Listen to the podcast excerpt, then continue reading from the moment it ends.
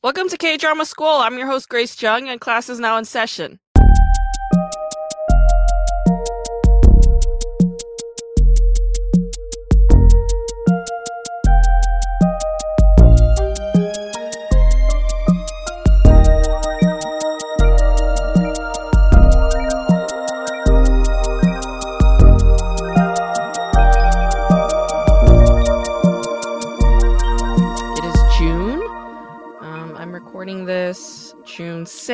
Sunday, so the night before this episode drops. And uh, I've been very, very busy the last few weeks. Um, not few weeks, I guess the last week and a half. I've been hitting open mics pretty hard. Uh, like every single day, I would do at least one a day.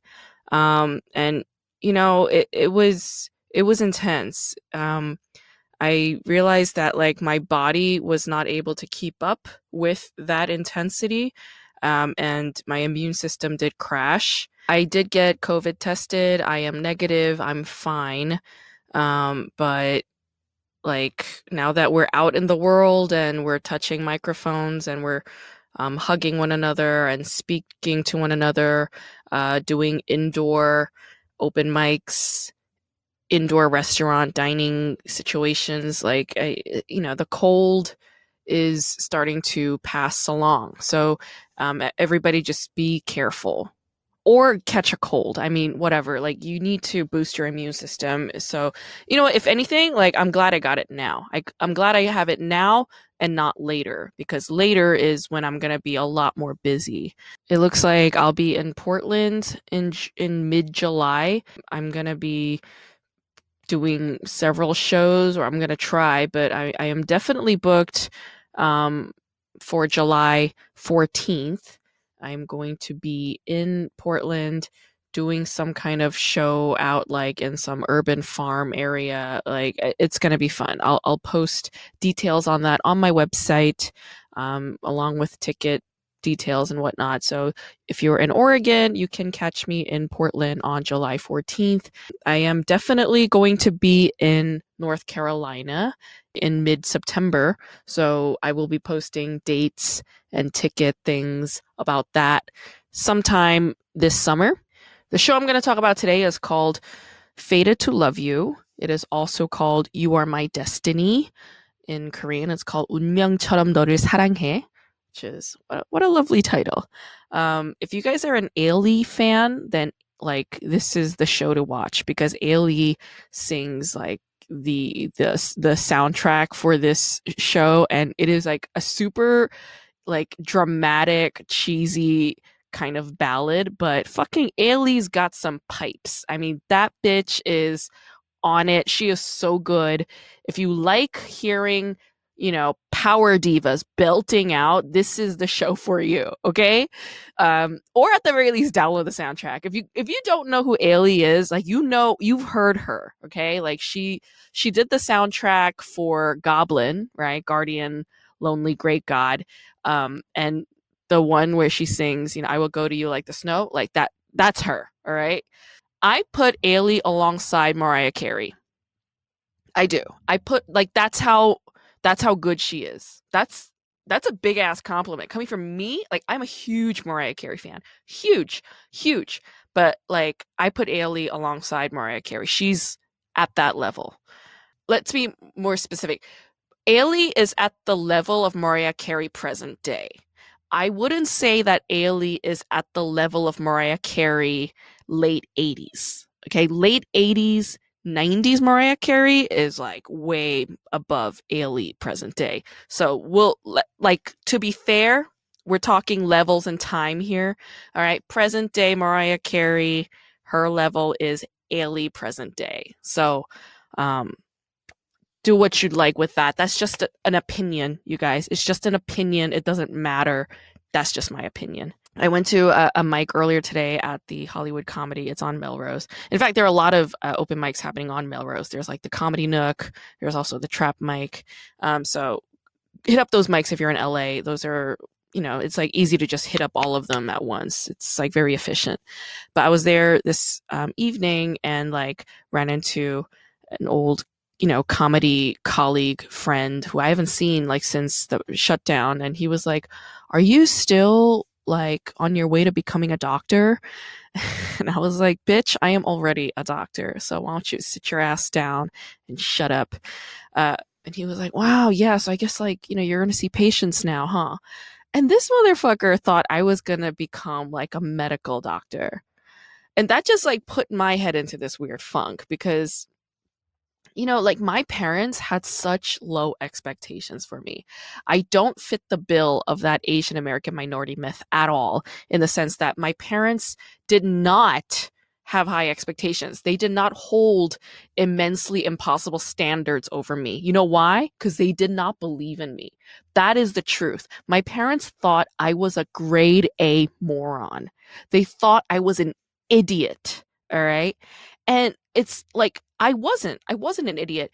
They just thought me being like loud and goofy and into weird zany art shit was like they thought that equated idiocy. All right. And they thought my younger brother, who excelled in the STEM fields, like his thing was like science and biology, they thought he was a genius and they kept investing in him, you know? And meanwhile i was being neglected. Like me and my gifts were like child's play to them and they were like all right just like you go doodle with your crayons or whatever you know? But like the thing is uh, despite their lack of belief in me i did end up becoming a doctor but the kind of doctor who watches 10,000 hours of television like that's the doctor to be you know like this is how you know you're in america that like you watch 10,000 hours of tv write a dissertation on it and then they give you a phd like that's how you know you're in the fucking united states.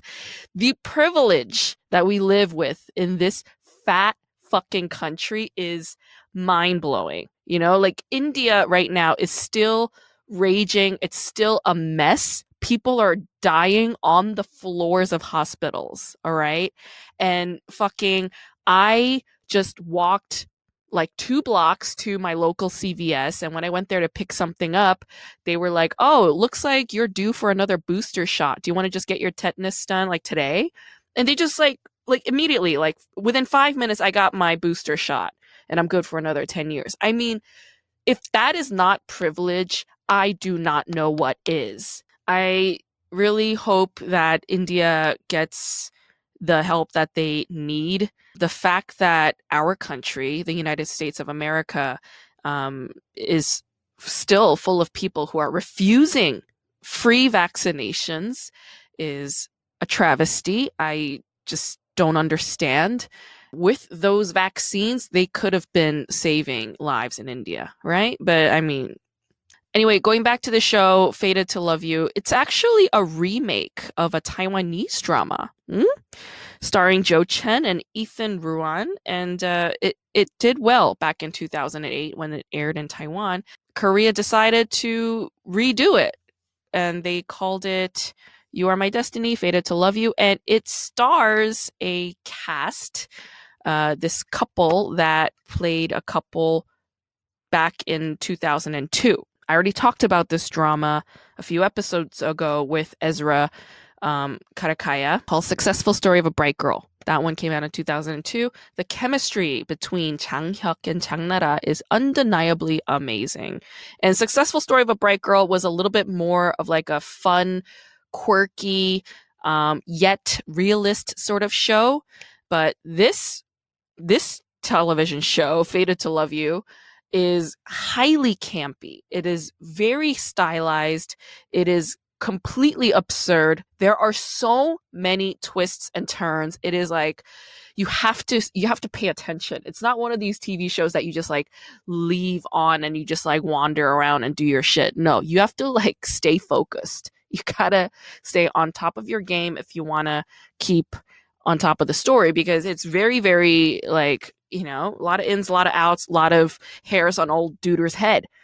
What was really fun about watching this show is seeing how uh, how much meta there is on this program. Like there were so many instances of like callbacks to you know Chang Hyuk's old roles in hit TV shows or hit films that he's in. There were callbacks to the fact that Chang Hyuk was once a rapper and he raps the song that he's like well known for in this show. Uh, Chang Nara is also, she started out as a singer. I talk about this in Successful Story. So Chang Nara also like sings a song and, um, you know, it, it's like a callback to the fact that like she was really well known as a singer in in the year 2000 or when she was first starting out. So there are a lot of moments like that that sort of like the, these kind of meta elements, intertexts. Those kinds of intertexts are mostly there for people who are like, I guess the millennial generation, like the Gen Y people, people who grew up watching Chang Hyuk and Chang Nara, people like me, so to speak, people who recognize, who are fans, who recognize the texts that these actors were in over the last you know, decade and a half because this show came out in 2014.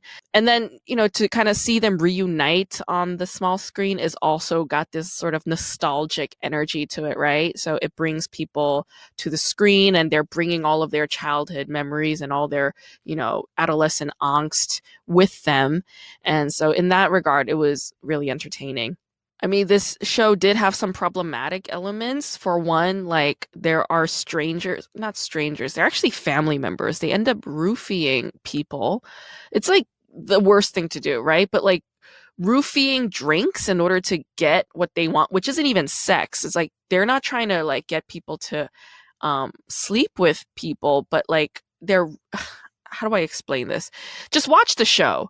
Watch the show. There are these two characters who try to roofie the CEO in order to scandalize him and like put another woman in his bed, but they end up roofing him and like this this family member of his of theirs who happens to be played by Chang Nara and then Chang Nara and Chang end up sleeping together in a roofied state roofing women's drinks is wrong. Like it's just wrong. Roofing anybody's drinks is wrong. Like you should never drug somebody, right? But I just didn't appreciate the the sort of lightheartedness of that. Like I, I don't think that's funny. I don't think you know that should be um just shown on television like that, you know? It's a huge problem in South Korea. Like, as we know, fucking roofing women and then gang raping them and shit. Like, that stuff happens in the entertainment industry. It's been written about, it's been documented, it's been reported on. I did not enjoy that part about this show. There's a sidekick character in this drama who I really love. Park Hee-bon is in it. And I've been watching Park Hee-bon like probably at, for as long as I've been watching Hanyeri. You know, like I remember seeing the two of them together in a indie sitcom. I want to say it was like an indie sitcom, and they were uh, sort of like, you know, playing this duo role together. It was interesting. Choi Woo-shik is also in this show. Uh, Choi Woo-shik, you would all recognize from Parasite. He's the one who plays the son. He's actually very good at speaking English because he lived in North America for a while. I think he lived in Canada for a bit, so he's very fluent in English.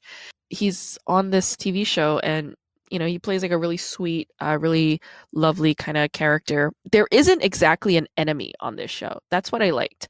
There isn't like a villain on this show. Instead, there are all these like little, how do you say, life scenarios. It's like, it's like the life drama is their antagonist. There is no villain per se, just circumstance and bad luck. Like those are the things that create conflict on this program.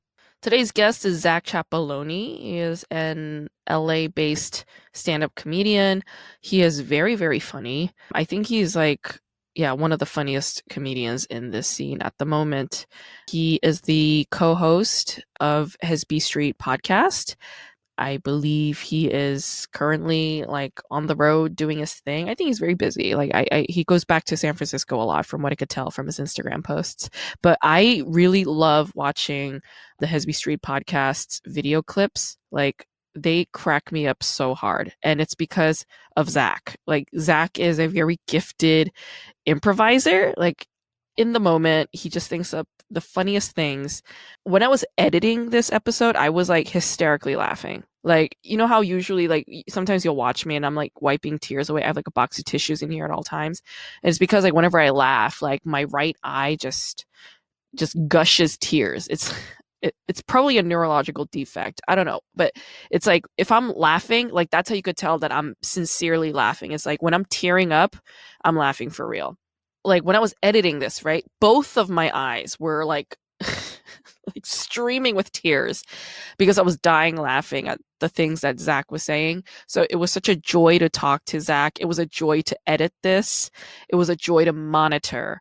So uh, you you guys are in for such a treat. Zach is such a talented comic. Follow him on Instagram, Zach Chapeloni. He is a really really hilarious comedian, and he's a genuinely nice guy. And what I loved talking to Zach about was like our childhood, you know, because Zach has a Moroccan mother and an Italian father, and you know, like we shared a lot of stories about being a child of an immigrant, um, having an ethnic mother, being middle class, but living in this white suburban, you know, upper middle class neighborhood. I mean, my neighborhood growing up wasn't upper middle class per se. It was very middle class. Like a lot of the Irish Americans I went to school with, they were like cops and nurses and firefighters and shit. Yeah, I guess Zach grew up in a way more like she she kind of neighborhood. But I I just noticed that like while while I was editing this, both of us had the most interesting stories for having the worst parents, right? Like I noticed that when when I was talking about my mother, Zach would be listening intensely, and when Zach talked about his father, I was listening very intensely. And this is why conflict is the essence of any drama, right? Any film or TV screenwriting's 101 rule is conflict. Conflict makes it interesting. And the question is why? Why are we attracted to conflict? It's because, for one, we're looking for answers to our own predicament, our own past, right? Like all of us have baggage, all of us have trauma. We, all come from some kind of shittiness from the past. And if you don't have any of that, if you claim that you don't, then you're probably really fucking boring. Like, go away. The other reason why conflict is attractive to people is because we're empathetic, right? We're human beings and we're we're empathetic, so we're drawn to conflict in that regard. But the other reason why on-screen conflict is so attractive is because it's the safest way to experience conflict, right? It's not happening to you or your person directly. It is just on the screen and we can tune in and watch like voyeurs into other people's pain while knowing that we're safe from it because it's on screen, it's not happening anywhere near our proximity. So I, I really enjoyed uh, talking to Zach and kind of sort of thinking through like the I don't want to say gift necessarily, but the upside to having uh, having come from a family of dysfunction. And I'm not fully like 100% there yet, but I am starting to come around to accepting the fact that my past suffering has some justification for who I am today. Just like there is justification for who Zach is today, right? I mean, I had a meeting with a friend of mine who works at a um, talent agency here in LA, and I was I don't know why I was telling her this. It just came out of nowhere because she was congratulating me. She was like, "Congratulations on getting your doctorate." And I was just kind of like, "Thank you." Uh, but kind of playing it off and i was like why am i playing this off again you know i was i was supposed to just say thank you and feel good but i was like downplaying it and i realized it's because like my parents just didn't they just thought i was stupid like my parents genuinely thought i was stupid my dad told me to not go to college. He was like, you know, you just don't have the brains for it. It would be a waste of money to invest in a college education in you. He literally told me, like, to join the army. And this is when we were in a full on state of war with Iraq and Afghanistan. Like, this was during George Bush's, George W. Bush's first term. And my dad was just like, just join the army, go to Iraq. You should do something for this country. Every single day, I'm proving to myself that I'm not some fucking lump on a log. Like every single day, I, I work on this podcast. I interview people. I go up on stage and I deliver punchlines. I write and I publish articles in peer reviewed journals. I work on books. My career is to be a thinker and a storyteller, right? Like I've built my life into that. And so I'm always proving to myself what my worth is, what my value is, what my priorities are. And I'm proving to myself or reminding myself who I am and that it doesn't matter what my parents say or what they said about me. Okay, that was a really long winded way of saying this is going to be a wonderful conversation. Lucky you. Let's talk to Zach Chapeloni. Nothing's changed. Nothing has changed. Nothing's changed for the last year. It's been forever and nothing has changed. Yeah. I, it's the same old stuff. How have you been? I've been good. I've been good. I've been surprisingly uh, busy for not having stand up in my life. So mm. I guess hmm. I'm thankful for that, but yeah. I do I do miss being able to perform in front of audiences live. Oh boy. Yeah, that's definitely a thing. Um, when was your last like live kind of thing? Like in a place? Uh-huh. Uh we're talking a pl- oh, an actual place. Like mm. a location with a microphone. Okay. And people. With, with people. Uh we went up to Sonoma mm. a few months ago, Santa Rosa, Sonoma, and we did an outdoor show there. So yeah. it's been it's been a few months. That must have felt so good. Yeah, it felt really good. uh, but it also felt like we got bad by not doing, you know, not being able to do stand up. It's like, man, mm-hmm. yeah, work. These bits need work, and then, yeah. uh, you know, we've been doing. I've been doing Zoom shows, uh-huh. and I was under the uh, you know impression that it would like the stuff that was doing well on Zoom would do well live, and that's not the case. That's such that's such an interesting thing. Like when when when I'm doing the Zoom shows, I try not to do material honestly because mm-hmm. I'm just like they're not here; they're checked out. Yeah. So yeah. I just end up doing crowd work. I just start talking about them because they're all there, not yeah. listening. When you call them by their name, they're just like, "Oh, they suddenly. sit up a little bit. Yeah. Totally. yeah. Whereas, yeah, when it's a an actual crowd, then it's like a, another dynamic. It's so interesting how there's a big difference there. Yeah. Mm-hmm. Yeah, it's a huge difference. And we were doing a, a Zoom show from our house every week. Uh, yeah. Well, then it kind of shifted to every month. Uh, but we would always write new material because, yeah, at a certain point, we're like, I don't want to do uh-huh. my actual jokes because I don't know if I'm going to get anything out of this Zoom yes. meeting of a show. yeah. yeah, yeah. I was like really impressed because you um you live with like a bunch of other comics, right? Yeah, I live with two other comedians, and then also uh-huh. my wife lives here. Yeah, um, yeah. So, so, you got your own kind of um, you, like that's where your show is from. Is with your that's the podcast, right? Like yeah. that's what that's yeah. about. Mm-hmm. Yeah, we do our podcast Hesby Street here mm-hmm. in the mm-hmm. living room, and uh, and then yeah, we were doing a Hesby Street Zoom stand up show on Thursday uh-huh. nights from the living room, and yeah. Uh, um, yeah, it's definitely been a different experience than I thought it was going to be. Well, than we all thought because we moved in in January and I had kind of pitched it to my wife as like, "Oh, it'll be great. We get like a house to ourselves because everyone's going to be on the road so much, uh-huh. uh, like doing stand up that no one will." And then we're oh just in God. the same room every day for a year, and no one has anywhere to go. Oh like, my God! This isn't quite as we planned. Oh shit! Wow. So yeah. okay, so you moved in January last year. Yeah, like that. Yeah. Oh my god. So you guys were like new roommates and then you guys were just trapped yeah. with one another. Yeah, pretty much. I mean, some people left um, you know, here and there, but for the most part, yeah, it's like I was tr- we were all trying to think of a night we've had the house to ourselves and we went around the house and I think everyone each had like on one night out of a year. Out of a year. Oh wow. Yeah. But it like as far as living with people and being stuck in a house with people, I it couldn't have gotten any better. I don't think. You know, Mm-hmm. like there were little things here and there, but really, like Mm-hmm. it was a great group. Mm. And I feel like when you live with someone, it's just you're bound to find something you hate about that person, Always. and and then you want to move out. And Mm-hmm. uh, uh, I didn't really feel that way.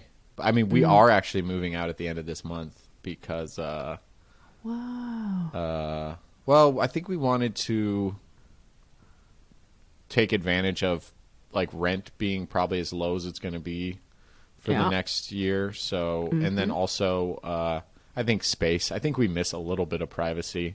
Yeah. Um, yeah. and then we're going to keep the podcast going, but it just won't be roll out of bed and meet in the living room and do the podcast. Yeah. Yeah.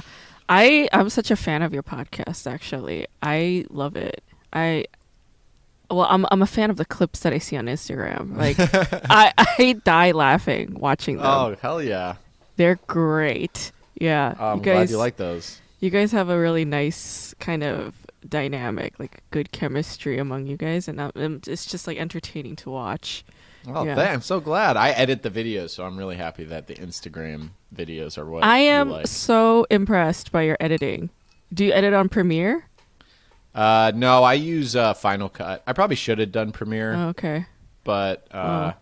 I don't know why I picked Final Cut. But everyone I talk to who's like a good editor is like, "Oh, I, I'm Premiere." Everyone is Premiere, and I'm Oh, yeah. a Final Cut guy. So I never learned Final Cut. I learned Premiere, so you're you're better than I am in, in that regard. But did you study film? Like, where did you learn how to edit? no, I just uh, tinkering. I worked actually. I worked at a local news station briefly uh, in Ah, college. I was an intern, Uh-huh. and so that was my first experience editing. Uh-huh. And then I got hired by the news station, and I was like, "Sweet, getting paid to edit." I was doing like local programming. I basically my job was to put like they'd have a plastic surgeon on like daytime paid like programming, Yeah. and I would have to put like the black boxes on like breast implant jobs and like mouth reconstruct. I basically put the black box over nipples, and uh, and Wow. then uh, yeah, it was a pretty wild job. And then um, Yeah. I got fired because I didn't pass a marijuana test. and they were like, "You have to go." home." I Wow. was like, "No." This is Where was calling. this? What state? This is in San Francisco, California. In California. Yeah, it was like a year before. It was medicinally legal in San Francisco, but the company that owned the news station was based out of New York, which is it's super illegal there. So they, have like a zero tolerance. Squares. Yeah. Yeah. But I got the internship because I was going to a baseball game one day and I decided to buy some weed before we, me and my friends went to the game. And I Uh-huh. ran into this kid that I grew up with. And he was like, "Oh, I could sell you some weed." And I went up to his house to buy weed, and he was living with his parents, Uh-huh. Yeah. and his dad was there. And his Yeah. dad was like, "Oh, what are you doing?" I said, "Oh, I'm studying communications in college." And the dad was like, "Oh, you should uh, do an internship." So it was like weed got me the job, and weed got me fired. So I, I can't complain too much, but Wow. yeah, That's that's crazy, man. Yeah. yeah, So you studied communications. yeah. I wanted to do broadcasting, and then I picked the Hmm. wrong, uh, like the wrong type of communications major. And then when I Okay. transferred to school, I was like, oh, I think I picked the wrong one. And they're Uh-huh. like, oh, well, it's like a wait list for the communications thing. And I'm Uh. like, let's just get this over with. That's Yeah, fine. yeah. I'm not going to wait around for my chance to work in your like fake news station school. Yeah. So Yeah, ultimately, like whatever you studied in college doesn't really matter. What Yeah. matters is the on ground work that you do. That Yeah, sets your I- path. I think they should like in America, people shouldn't have to go straight to college from high school. They should take like a year Mm-hmm. to kind of work and figure out what they want to work in, and then go to school Mm-hmm. yes, with uh, like a purpose. I agree. Yeah, they should do the same for graduate school. Yeah. Do they they not? should. I don't. I don't know much about grad school. No, because I'm in grad school now, and For what? I s- in actually in cinema media studies, so not too Oh, far from cool. communications. Yeah, and uh, I like I went to grad school maybe six years, almost seven years after I graduated college. So Mhm. like I worked, I lived, I traveled, I did stuff, And then, um, yeah, I would come to grad school. I would see like 22 year olds in my class, and the shit they would say is just like I'm like rolling my eyes. I'm like, oh my yeah. god. Go see the Yeah. world. Yeah. Not Yeah. to say that they don't they don't have uh, good ideas at times, but other times they No. just sounded out of touch. Let's put Yeah. it that way. Yeah. Yeah. And some people can function at that level because maybe they have enough of a like family background that's introduced them to a lot of, you know, Mm-hmm. uh, points of view, but a lot of us are just kind of being shuffled along Mm-hmm. in this like mass process and you're like, "All right, well, I guess everyone's going to that school now, so I guess I should start going." Like that's how my mind worked as a kid. You Yeah. know, my mom's like from a tiny poor village in Morocco. She doesn't know how like college works and my Yeah. dad never went to school or like Yeah. never went to college, so he was Yeah. like he didn't know and didn't have an opinion. And so it was very much like Yeah. looking to my left and right and being like, should I yeah. should like what's what should I be majoring? You know, like I would look Mm-hmm. at kids that go, I'm going to be an engineer. I'm like, how do you know? Like what? How do you know? what- Yeah. Should I be an engineer? What are we doing? Like, what's the plan? I a hundred percent understand. I think that's like a lot of like immigrant kids or ch- children of immigrants feel that way. They feel Yeah. like lost. Um, your friends are literally like your guide, your guidance in life. And that's dangerous. it is Like your friends, my friends are idiots. You know, They're so like I can't, I can't have them deciding things. They're children think- as well. Yeah. But okay, but tell me this: Did you and your family like eat dinner as a family at the table? Uh, sometimes we tried to. Yeah. And We then tried. did you discuss your day or like life things? No. No, just No. head down and eat. no, not necessarily. Like my dad would kind of dictate whatever the tone was, whatever Okay. the conversation was. Yeah. Um, Yeah. but you might Why? be put on the on the spot. Well, because my family didn't do dinner at the table, and I feel like that's Hmm. when you t- like relay what happened at school or what people say, and then your parents kind of be like, I don't know about that, or Uh huh. you know, you kind of bounce ideas around, and then Yes. you formulate your opinion on what the kids are Uh-huh. saying and what your parents saying. But we Yeah. didn't like we all went to our rooms. Our like we didn't eat together. My brother and I would sit together, like in one of our rooms, and eat. Um, and, Wow. like watch TV together. But uh, yeah, like our parents didn't uh, didn't do like the table thing, and I feel Probably like because of work schedule. Is that why? No, no, my dad just like he didn't really want like he just like wanted to smoke cigarettes and watch the Giants game and eat dinner after work. So it's like, dude, all right, it's just you're paying the bills. You get to eat how you want. And uh yeah, so you know, maybe it, Hmm. it, I don't know, the habit just formed. And my mom is like from like a Muslim, you Mm-hmm. know, kind of women stand in the background and do They eat the separately. man says. Yeah. it, they Yeah. actually do. Yeah. Yeah, they eat separately or with the children. Right. So she Mm-hmm. would kind of go off and do her thing. So we didn't think it was weird, but in school, I remember Mm-hmm. a teacher going, "How how often do you uh, do you eat? Like you know, if it's three times a week, raise your hand." And Mm. so kids would raise their hand, and she's like two, and then some Mm. kids raise their hand, and then one, and she's looking at me like, "When you what? Did you not hear the question?" I'm like, "No, You're like we zero. We never. She's like, "You're being dramatic." I'm like, "No, I'm not trying to like Yeah. cry out for help. I didn't think there was Mm-hmm. anything wrong with that." Yeah, yeah. That's your Uh, norm. Yeah, it's the norm. And then I realized, like, man, I don't know so much shit. Like, I Mm-hmm. just believed things my friends would tell me, Mm-hmm. And uh, then I would just not pursue it because my friends told me. Like, ah, no, Oh. no one does. Like, I remember there's a thing. Like, kids were thinking about going to college, and uh, someone said, like, "What? What about Cal?" And I remember a kid going, "Well, Cal, like from what my older siblings told me or something, it's like they really do only accept Asians right now." And I was like, "Whoa, that's kind of crazy." And they're like, "Yeah, they don't really take anyone else unless you're Asian." And I just believe that. I'm like, "Well, then I guess I shouldn't apply to Cal because I don't think I'm Asian." From a enough." teenager. Yeah. yeah. So, Yeah. uh, Not a then, like, guidance later, like- counselor, yeah. right? Right? Right? So why didn't? Yeah, I feel like that would have been something I would have brought home at the Mm-hmm. Right. dinner table, and my parents Uh-huh. would have like, "What? Consult with your parents. Yeah, yeah. Yeah. Yeah. Or or honestly like no, you know, that's the other dangerous thing about immigrant parents is like whatever they hear randomly, like on the radio, just Yeah. because some lady said it at the store, Yes. that becomes their religion.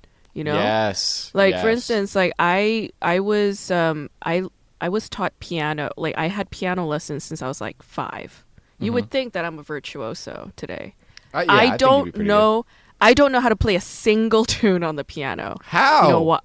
You know why? Because I didn't have a piano growing up, right? Like we we always Oh. like rented houses, like shitty small houses, noi- noise complaints all the time. So we just didn't own a piano. We couldn't afford it, whatever. But Uh-huh. you could get a keyboard at least, Yeah. right? Yeah. Okay, a piano. Some and this piano teacher, she was just somebody's mom who knew how to play piano. Okay, and this is what she says to my mother. My mom's like, "Oh, maybe like Grace can get like a keyboard so she could practice at home." Because as we all know, music is about practice. You have to practice your instrument, otherwise Yes. you're you're gonna be shit. You're not gonna Yeah. progress. Right.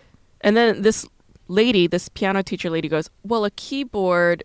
Isn't the full set of keys on the piano, so it Hmm. wouldn't really be helpful. And that just becomes my mom's firm, concrete, solidified belief. And so all throughout my childhood, we couldn't afford a piano, couldn't have a piano. Wouldn't do a keyboard. She refuses to buy a keyboard, like sta- like staunchly against it. I never progressed a piano, and all the lessons that I took, it would be like once a week. The teachers would be frustrated with me, like, "Why do you suck ass?" I'm like, "Cause Y- bitch, I don't fucking have a piano." Also, Yeah. one one of your one of you cunts told my mom not to get a fucking keyboard, Right. which would have been the keyboards. It's better than nothing. The I mean, next yeah, I best get- thing. Yeah, Yeah. totally. yeah That's Ah. so funny. That's Yeah. so funny. something they hear on the radio, you know, right. like and then it's and that- just that's scripture. their scripture Re- Yeah. religious belief yeah yeah Yeah. That is so funny that like uh that like had that teacher worded it better mm-hmm. and said, "Well, okay, if you can't get a piano, then do a keyboard, but maybe Yeah. try to get a piano." yeah like in to, oh, your Keyboard's nothing. circumstance yeah, yeah yeah Yeah. like oh like no never keyboard never ever keyboard. Right? It's like why? You know? Like why not? What's wrong with a keyboard? Like plenty of people use it. Yeah. um but yeah she was just like no keyboard. And i i genuinely wish that we uh, here's the fucked up thing. Hmm. my parents bought a house in like 2000 Mm-hmm. so like that was like the time like bush administration that was the time when like a lot of people who couldn't afford houses were given mortgages and they were part of Mm-hmm. that big housing financial crisis lost their Mm. house foreclosure everything but they bought a piano when i was like about to graduate college you know like no longer never gonna touch a piano again and my mom bought a fucking piano and put it in the living room and it was just like such an insult i was like Did it why just did you buy sit this there? Yeah, wait, I don't understand like they didn't play. they didn't they don't play no it's like furniture to, ins- to to make me i don't know enraged every time i go home and look at this It could have been Yeah. worse. They could have bought a keyboard to put there. oh yeah that would have been far far Like, worse yeah what you're is going right. on here? Know, is this like some weird like like long haul mind fuck you know, Yeah. that's what it feels like but yeah Fucking Now, I, I mean, also it could be the teachers, right? Like Mm-hmm. the teacher. I feel like I think a good music teacher should get kids to want to play music they like. Mm-hmm. So that that kind of brings like, whoa, piano is cool, yeah as opposed to learning like Mozart and like Beethoven For- because those are the classics. yeah. yeah, the one exactly. they make you play over and over again yeah, yeah mm-hmm i agree yeah there's some like piano tunes i'd like to learn like like nowadays now that like i'm on tiktok like you know four hours like every day you know just to see Yeah. what children are up to you know yeah. Totally. um apparently like skinny jeans are like they make fun of millennials for wearing skinny jeans i'm like what is that about like, yeah.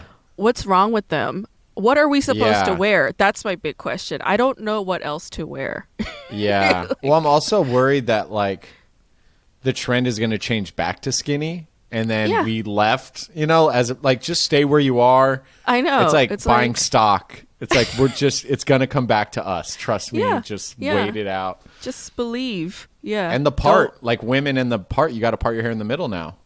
Did you hear that oh one? that's a thing are you serious That's a new one. Yeah, it's skinny jeans, uh, are is like a millennial thing. It's old people, and Yeah. so is for women. Uh, this one my wife learned because she's always on TikTok. It's like her TV Yeah. channel. She watches Yeah. it better than TV. Yeah. Uh, she said that uh, women who part their hair from the side, uh-huh. it's it looks like to like Gen Z that they're covering up their baldness. So if you're really not bald, you have a part in the middle. that is so fascinating. I guess. yeah, I guess Trump made it go out of style. yeah, He's the one that did those weird parts. You know what's yeah. insane? Okay, I naturally my part is in the middle. Naturally. okay. So all my life I've been like forcing the side part cuz Uh huh. since elementary school, throughout middle school, throughout high school, throughout college, and even post college, middle parts made you look like a fucking pilgrim, you know? Like Really, I never noticed yeah. like what women like or like girls growing up. They it always did the side. Mm-hmm. Ah. tacky. Because middle Oh. part just made you look tacky, like made you look backwards, made you made you look like a fucking I don't know, like Like a child whose like parents dressed you up or something. Somebody, yeah, like you know those dorks who do the middle part and then gel it down. Like Yeah. guys that was like that. For girls too, like middle part, just lo- you looked, yeah, you look like a dork, you know. So Yeah. I always forced a side part my whole life. So this is shocking. So okay, I could finally let go and just be me. Yeah. Yeah. I think right, like that's- now is your time. Now is your time. now is the middle people, middle part people rise up. This is your time. yeah, Come on out. Yeah, it's okay. Water's it's fine. It's okay to be you. Oh, that's so great. Oh, I feel inspired. Thank you for relaying that message. I'm That's glad. awesome. Yeah, I'm glad you got that message. Ugh, yeah, a- I it's need been it. A long I needed time something. coming. Oof, yeah, fucking over thirty years, man. So, um, what's uh, what did your father do? My dad was a uh, he was an insurance salesman, uh, Mm, sales. and he he inherited the company from his family. So that was like the family business. I think his great uncle started it or something. No, his uncle started it, and then his his dad took over, and then he took over, and then uh, he but he like didn't really try or any like he never had to really grow up because I think he grew up very well off or or at least everything was kind of taken care of for him. And I don't think his parents were as hands on or like active in his life. Uh, so he just kind of got to be like the shithead like young kid who just like didn't want to uh, deal with his like life or issues. And and so he he inherited a lot but he wasn't able to take care of it. So he ended up losing it all. And then my mom who kind of like came from absolutely nothing like less than nothing mm-hmm. like my mom would have to wait for the farmers market to close to grab like she said like carrots that were soggy or like they couldn't afford bread so they would or flour so they'd have to buy the grain and sift it to make flour. Like she was like next level poor. Like nothing like it Yeah. was so intense and she is very Yeah. much like better at kind of uh protecting or I don't know like uh looking out for us or or trying Mm-hmm. to get ahead or she's more driven I would say Yeah, um and, and savvy. yeah savvy very savvy so uh it's interesting it's interesting seeing both sides like a guy who kind of grew up with technically it all and Yeah. then he is like can't he can't even take care of him like he's asked for us for, for money and we're like dude why don't you set some aside you know or Yeah. uh, and like we'll help where we can but it's he's kind of like he he just can't really take care of himself and no one wants to like deal with it because it's like toxic yeah, of Um, course. Are your parents still together? no, no, they split Okay. up uh, when we were like in our. I, I think I was like in my early twenties, Okay. and and uh, they, yeah, they split up because my dad wanted to. He actually wanted to grow weed and like move up to the middle of nowhere, and he didn't know anything about any of it. And he Mm-hmm. Of told course. me, and I had like some friends who knew a little bit. So Uh-huh. he's like, "Would you want to help like with this new idea, this new project?" And I'm like, "Yeah, yeah, like let's get rich, you know, like let's." Yeah. And my Yeah. mom was like, "This is I can't stress this enough how bad of an idea this. is. I know I've been quiet about your dad all along, but like he cannot accomplish anything. Like he's never seen anything through. And I'm Uh-huh. like, no, like I'll be there to help. Well, and she would just be like in Mm. tears, like, well, and so she split up with him because she said, if I was arrested, she felt like my dad was gonna like get me in trouble Mm-hmm. and not be able to help me. So she's like, if I separate from you, like, then if Zach is in a bind, at least I won't be tied to it and I can help him get out. And so that was like an amicable way for them to split up. I think he would have Mm-hmm. like been made her life pretty rough if they had Mm-hmm. just she divorced him before that. And then uh, it did kind of hit the fan. I lived in like uh, middle of nowhere in California, Mm. and uh, she um, he like had done some like shady stuff and kind of like put the electric bill in my name. Oh and then uh, like when the cops had like found a shed where there was like remains of a grow operation, Mm. uh, he just like t- kind of told them it was me and I wasn't there.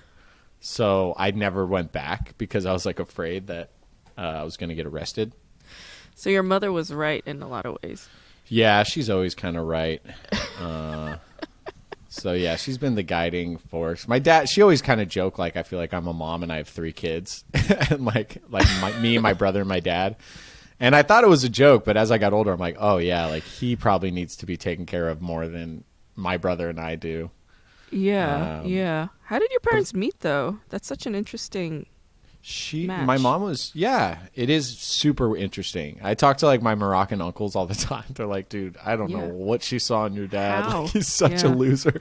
my dad was like such a loser. And my mom was like a beautiful young woman. Uh, Mm-hmm. and she had dated like other guys wanted to go out with her. Uh, This is what my Yeah. uncle would tell me. Like a lot, Right. but I think uh, she was poor and very beautiful as a like a younger woman in Morocco, which was Okay. You're kind of seen as like a like property and a lot of creepy old guys can just marry Yeah. you before you're even like 13 Of course. uh, so she's very like oppressed in that way. Like she doesn't want to be beautiful doesn't want to like go out i think because of traumas she has. Um, but she was working all kinds of jobs like bartending and uh, working at a uh, she would there was like an exercise studio they were doing jazzercise back in the Nice. 80s and or no 70s and uh, um, my mom started helping sign in. She wasn't an instructor but she became friends with the instructors. Like oh i'll work like the front desk sign people in and out of class.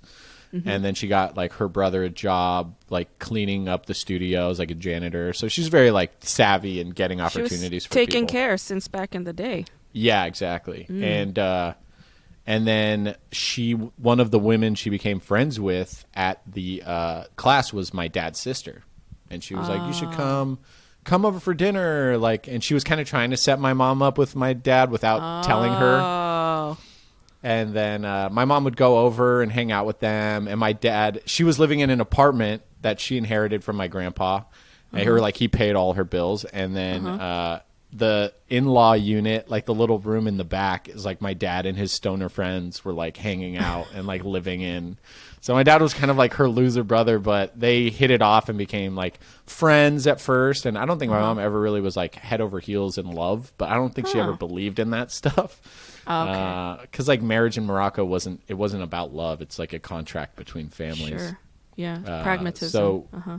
Yeah, yeah, and uh, she, uh, yeah, she started seeing him, and I guess he was coming out of a weird, messed up like relationship, and he offered to, like, her biggest priority was helping her siblings like meet people and like find ways to like become Americans and get them out of. She was the first to leave uh, Morocco, and uh, so I think he proposed to her. She said no. and uh, then he called and was like, "Is there someone else? Just tell me if you're seeing someone else." And she was like, "No, I just don't like want to start a family. Like I have my own.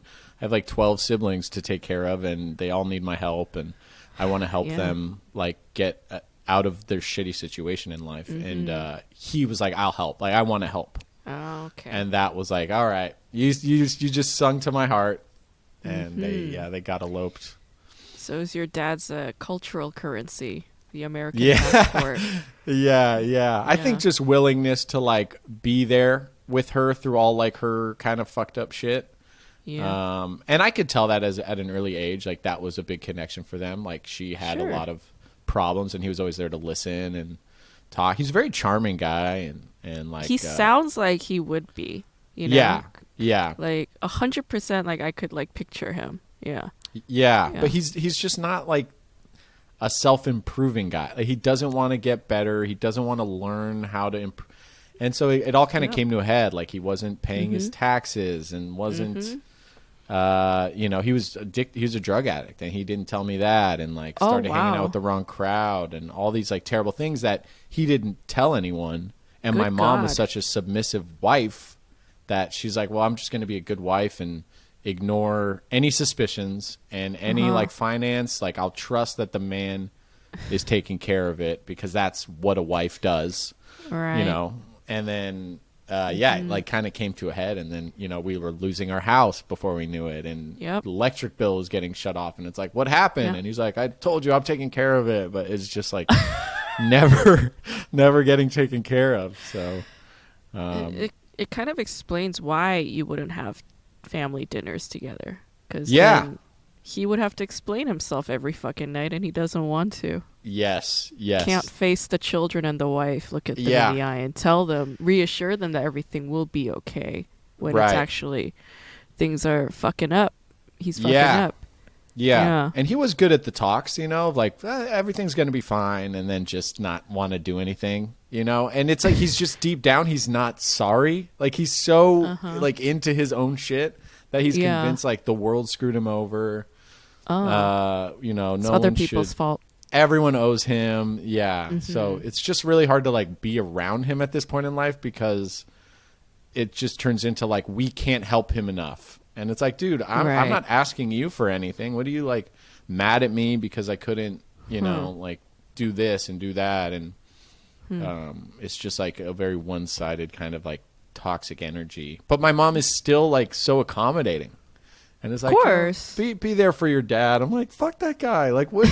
I don't want to, you know. And she's Yeah. just like, Isn't she that crazy? Isn't that wild weird. how how women like a a wife, even an ex-wife's loyalty to her husband is just so like deep, you know? yeah, It's it goes like she's she's to a fault. Like how how supportive she is. Like it, Yeah. it's a pro. Like even her friends tell her like anyone else would have divorced him and like hired a lawyer and tried to get like some Yeah. money or like something Yeah. out of what he owned and right. She's just like, no, you know, it's okay, and she still like helps him, and it's like, dude, Yeah. he, he's kind of like a bottomless pit with like, mon- there will never be enough help. He's Yeah. never trying to get on his feet, so Uh-huh. that's why I'm like, you should like live your life. But I think Yeah. honestly, like the older I get, the more I, th- I have this feeling like my mom just, I don't know if it's like daddy issues or what, but she just really is like likes like losers and weirdos. like my brother and I Yeah. like every new guy or new friend of hers. It's just like why are what a, what what is Makes this person sense. doing for you? Yeah, it's it like makes sense. It's uh, she needs a fixer upper at all times because Yes. that's what she's done her whole life with her siblings, and Yes. you know with the husband. And now that the husband's gone, it's like okay, I have nothing to do. Who else can I fix up? Oh well, he's my ex-husband. He still needs help. Okay, it's something Yeah. to do. you know, Yeah, it's a project. It keeps Yeah. her busy, I know. I wish she had a healthier hobby than like like painting or pottery. right. you Or even like I don't know, working with kids. You know, like these Yeah. are like old guys who don't want to change; they just want to die. And it's like, what are you gonna? right. How much help Yeah. can you provide? That's a good transition. Yeah, yeah, yeah. There are plenty of like children that need fostering or Yeah. you know, Yeah, um yeah, like a big sister thing. You know, I don't know maybe they have like an aunt, like a Moroccan aunt program, you know. Moroccan but ants something. of America. Yeah, totally. Yeah, but that could uh that could help. But um I I get it. My mother's um similar in a lot of ways, you know. Father's a narcissist. Um he was an alcoholic. I mean, alcoholics are always an alcoholic, but yeah. um, found Jesus and became like a fundamentalist Christian and like, you know, yeah. When Neither did- of my parents are, you know, college educated either. They both grew up on farms, immigrants, you know. yeah. Yeah. When did and they're still together? they're still fucking together? Old school. That's old school. Nothing can break this bond. Yeah, it's awful. Did they marry out of love? I think so. I don't know. Who cares? It seems to be the case. Yeah. Yeah. My dad's similar. He was very charming. Uh, Mhm. He's the youngest of like seven, and he was like like an accident young. Like his older brothers are like twenty years older than him. Oh, very wow. very young. Yeah. Wow. Didn't didn't know his father, um, because his father died when he was like two, and uh, yeah, he's yeah he was super charming, like handsome guy. Like my brother got married. My younger brother, I have a younger brother. He's um two years younger than me. My brother got married a few years ago. We were, he got married in Hawaii uh, in Kona, and uh, the hair lady, like the lady who was doing our hair, Mm-hmm. it's like this white lady, right? Yeah. she's like doing my hair and then my dad like parks the car and he's like walking into the house and she saw him through the window and then she goes oh, is that your dad i was like lady put it back in your pants like, yes that is my Damn, father he still got it. I guess he does you know? Like Wow. yeah and i was just like just chill out. And it turns out this fucking white lady's married to a japanese guy. I was like oh i was like okay this is like a, a pattern for you. Yeah it's a thing. But um yeah like you know good looking guy very charming like fun you know? Like like Yeah. typical youngest siblings tend to have that kind of personality that kind of vibe. And Yeah. um yeah was my he mom's raised like by siblings, kind of? Like your dad? pretty much Yeah. because his mother worked and um, all of his older siblings you know they also worked but when they were around they were around you know he was Yeah. neglected i would say Yeah. um, yeah. that's where the narcissism comes in i suppose and like Yeah. you know narcissists are charming when they're Yeah. good that's the problem and my mom's very passive and she's i don't know she's like weird i i can't categorize her like i'm very quick Mm-hmm. to judge people and i get a sense of them i put them in a certain box in my head i label them. My mother i can't put a finger on it. She's daffy. She's out there you know? Um, in what And, uh, sense? Like, like, she's uh, like she's like an idiot in a way. Like she's very dumb. Like uh-huh. there's so many things she doesn't know and she's like she seems very ignorant you know? But like other times like she could be very stubborn about something and rigid and uh, that i don't understand. I'm like if you're so like passive and like you know idiotic in other senses like why are you so stubborn about these things? And it's just i don't know like i i don't understand her. She'll do things and like not be able to explain herself. Like when i was moving out to cali six years ago i left all Uh-huh. my like my winter clothes like my coats and my boots gloves like some purses like clothes essentially that i value i put them in three boxes and i left them in our house in new york Uh-huh. and just three neat boxes, right? Like two years later, I go back, and it was in the winter, so I want to get my winter coat. I can't find it. And I look all over the house. I can't find it. These Yeah. boxes are gone. And my mom's like, "Yeah, check in the garage." She, she fucking threw them out, right? That's why they're not in the house. oh my god.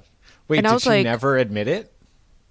It took a lot for her to get to like. It took a lot because I, I what I did was I Uh-huh. I basically I tore up the garage. Like she had all these like bags of other people's clothes. Like she wanted to do some kind of garage sale, so she collected other people's clothes, but like her daughter's clothes. I, anyway, I was just like, "Why did you throw them out?" And she was just like, "I don't." She's like, "I don't know. Maybe I'm going senile." I was like, "Bitch, please! You're like barely fifty. Don't give me that shit. You know, like that's not Yeah. gonna work with me." And she was like, "Yeah, maybe I'm going senile. I don't know what I've done." I was like, and me sitting there waiting for an explanation is like not gonna happen either. She doesn't know why she did what she did. yeah. you know, Yeah. she doesn't she like why. scatterbrained a lot? Yes, a lot. She sounds like yeah, like my uh my mother-in-law. My wife's mom is like that and my wife has to do like a lot of the talking. Like growing up, did you do a lot of the the like mom I- let me yeah. take care of this? Not only that, but also the language barrier. So like, I just became you know Oh, interpreter at all times, and yeah, all of that, all of that. Yeah, and I think some of it is like fear based, like because my dad has a temper. You know, and so Mm. like you know he'll throw things or yell or you know be abusive, and like my mom will freeze up and clam up. You know, like she won't say anything. like Right. silence was her only way of reacting to things and so i think that's also part of it yeah Yeah. the inability like to explain Yeah, or like express uh like a question, you know? Maybe that's like holding back from her learning uh hmm Yeah, there it's weird. I there are people like that where at this point in their lives, you go like, I, I don't mean to be offensive, but like, how did you get this far? Yeah. Like, with knowing how little you know, you know. It, yeah. Some people just grew up in a very uh, small, like mental bubble. You know. Mm-hmm. Yeah. I think um, even the most inquisitive people, like I, I, I feel like my mom's inquisitive, but I also feel like there's a lot she just doesn't know. Mm. Um, but we're the first generation with the internet. Like we were the first people to have a phone in our pocket with every answer to every question we're looking Mm-hmm. Yes. So you yes. know, yeah. Chil- like immigrants these days have it slightly easier. Children of immigrants, I mean. yeah, Yeah. yeah. before can, it was like you know your friends saying yeah that's the school that asians go to and you're like okay that is the school that asians go to and you don't go yeah but now Right. it's like you look it up yeah Yeah, or like this is the nice bar. You know, this is like the place where everyone goes. Like when, I feel like when my mom and her younger siblings were in San Francisco, it was like, "Oh, you never heard of Johnny Loves?" Like everyone goes to Johnny Loves. Uh-huh. Like that the fuck is? It doesn't even exist anymore. But it's like, I think when you're young, you got to know like that was the place we'd go. Balboa Yeah. Cafe. That's like a nice Yeah. lunch. You know. so that's And- your stomping ground san francisco Yeah, well, I grew up in Marin, which is just north of it. Um, Oh, okay. I grew up in like a really, really wealthy town, like probably Oh. the richest, like one of the richest towns in in America. I bet. It's God every day, damn. like down our street, it'd be like Lamborghinis and like Ferraris, and we had a beautiful location. Like we lived like right like by the main stretch of road, and you could see like the whole bay from our backyard. But the house Damn. itself, it was kind of like a metaphor for our status. Like the Yeah. place we lived was beautiful, but the house we lived in was like falling apart. Like bare, like tiles just ripped out, and bare concrete, and like Uh-huh. Yeah. carpet just being cut out of the ground, and like cigarette stains everywhere. It was like Mm-hmm. Drug addicts like moved into a pla an abandoned house, and Yeah, no, yeah. the whole It was a neighborhood didn't notice. yeah But it made us like the fun house to go to because everyone else we grew up with was so rich that you couldn't touch anything in their house. Mm-hmm. So we were like the kids who was like, "Yeah, go ahead, break something or get your dirty little fingers all over the walls. Like no one's gonna be mad at you. Like our place."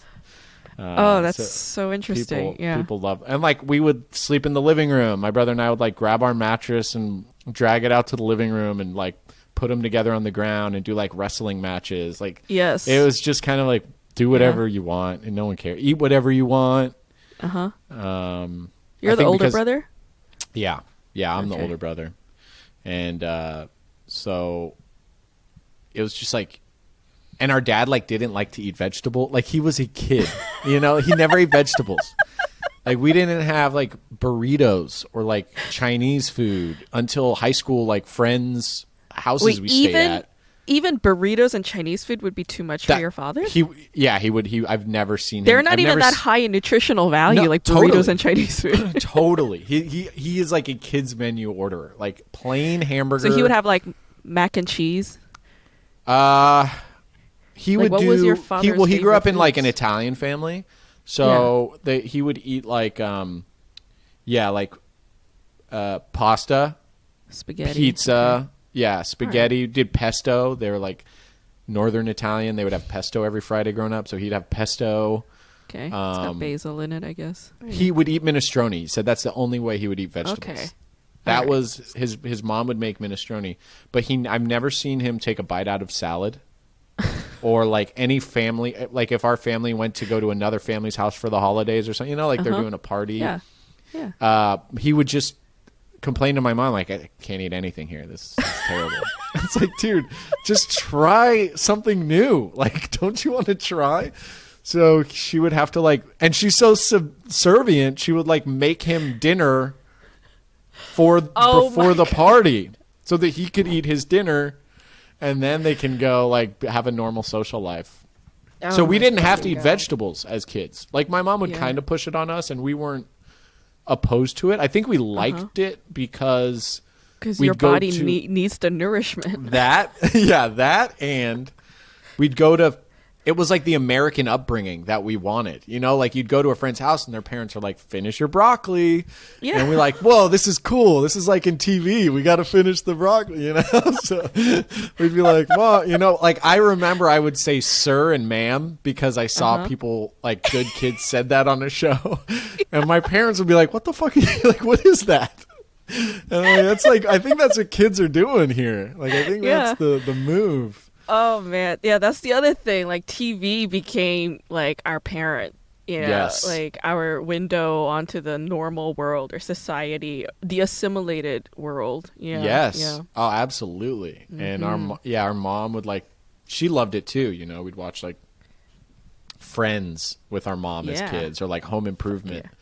Yes. And uh, a lot of Allen, yeah. TGIF stuff, just like that Uh-huh. Ameri- Full House, that American Full like House. upbringing. Our dad didn't really watch that stuff with us, but like our mom, it was like our connection, like to I don't know, to like the American world. I mean, my brother and I too, like Simpsons and all that Mm-hmm. stuff. Uh, yeah. Saved by the Bell. Like it's just yeah, we wanted that Wow. American life, and we grew up with all like my mom didn't get babysitters; she would get like Moroccans. Like Mor- there'd just be a new Moroccan immigrant in our house. We wouldn't know their name, and they're they're in charge with watching us for the day, and they don't know any English, and we didn't never learned any Moroccan or Arabic. oh, So, really? yeah, I So mean, you don't we- I- speak any. No, I, I know a few words, but I, Yeah. I guess when I was little, I would be flu- like I could understand it because, Because your mom would speak to you in that language. and my grandma, my mom would leave me to like Ah. under my grandma's watch, and she didn't know any uh, like a word of English, Right. and so she, my dad would pick me up from my grandma's apartment in San Francisco Uh-huh. uh, to go home. And I would like say like, oh, she she wants to know if you want like some food before you Mm. go, and he's like, how the hell do you know that? So he didn't care to learn Morocco. It was so weird. Like he does, he never went to Morocco, and like we've been a bunch. He never Uh-huh. cared to learn it, and uh, doesn't never tried the food once. and the funny thing is, amazing. it's really good. But like all all the Moroccans in our family think my dad is like the greatest guy. They're just like Mm. Joe. I think because he's American, it's like cool to them. again. Um, but they're just Cultural like Joe. currency. Mm-hmm. Yeah, totally. So he got off easy in that in that respect. Like he's forever cherished by them. Mm-hmm. Um, and uh, but yeah, like we always had Moroccan uncles taking care of us, or or uh, aunts, or cousins, or distant relatives. And so it always, I we used to beg for like a white babysitter. But my mom's like, I'm not buying, I'm not paying some random stranger to watch you guys. We got a, yeah, we it's got a, like we got a- family. a woman I trust. Yeah, Khadijah's coming over, and we're like, not Khadijah again. You know? and uh, That's yeah. amazing. Yeah, Yeah, that's that's typical. Yeah. Um yeah, like immigrants fall back on other immigrants. They become your your family outside Yeah. of your actual home, you know? Yeah. They become your extended home. And they're and your community. Like you're moving to a new country, you link up You with the people them. that are from where Yeah. you're from. You trust Did your them. family like have that? Like people from Yeah. back home that Yeah. Were there that friends was the here? Korean church. That's like typical of a lot of uh. Koreans. It's like Korean church is like your Korean community. And I'm not saying I don't think it's always good for that to happen, you know, like Yeah. insular environments like that. Also, even though they're community members, there are plenty of fucked up people in the community, you know. yeah. So, um there are some lim- limitations, but for the most part, you know, yeah, like I understand why that happens and I think it's a good thing for them to have um more so than not, I think. But right. Right. I, I did everything I could to get the hell away from that kind of thing. When I turned 18, I was like, I'm done with the church. I'm done with this. Goodbye. What about like other kids like that? Were they? Did you feel like a connection with them that were you know because they probably hated it as much as you did? No, some for them they didn't have issues. Like they were cool. They were cool with it. Yeah. Also, like my family moved around too often. You know, Okay. like like in the prime years, like I immigrated to the states when I was five, so that's a big jump. But then Yeah. We moved again when I was. They moved my school like after like two years. It's like why we live in the same house. Like why? so they do that, and that's why? Like, did you ever find out why? they again it's like asking my mom why did you throw out my clothes there's no reason or rhyme yeah and uh they moved again you know to jersey for a bit we went from brooklyn to jersey And then three, four years later, when I was entering middle school, they took me back to New York, but like white New York, like white suburban New York, like all white. And going from like Korea to Brooklyn, where it's very diverse, to Jersey, where it was very Italian, very Korean, very like Latinx, and mm-hmm. then suddenly to Irish, white, and Jews in Rockland County, New York, that was like so shocking for me. And I, hmm. that made me ve- like w- way more introverted and like, yeah, changed me. And then, um, yeah, like kept going to Korean church, but yeah, I don't know. And then like when I went to after college, um, there was still like a few girls that I continued to talk to. Like we were close friends, Mm-hmm. but their values were so drastically different from mine. You know, Hmm. like they were very conservative. Some of them were racist. Some of them Yeah. were homophobic, and I was just like.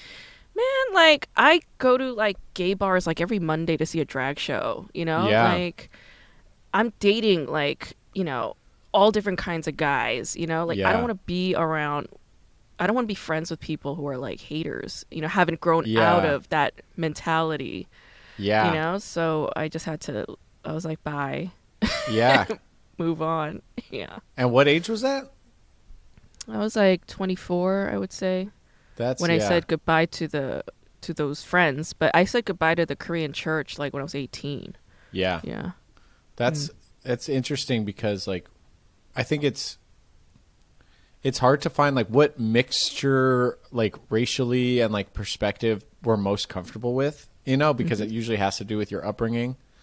Like um I knew like there'd be like a white guy who transferred to my school who grew up like in Richmond and he was like god I've never been around so many other white people. Like I'm you I'm more Wow. comfortable being the only white person like at a party or in a classroom Yeah. and uh, I, I don't like. I grew up with a lot of rich white kids, but I hate like I hate going back to Tiburon because yeah. it just reminds me of every way that I wanted to be like them and never Yes. quite feeling like I was, and then Mm-hmm.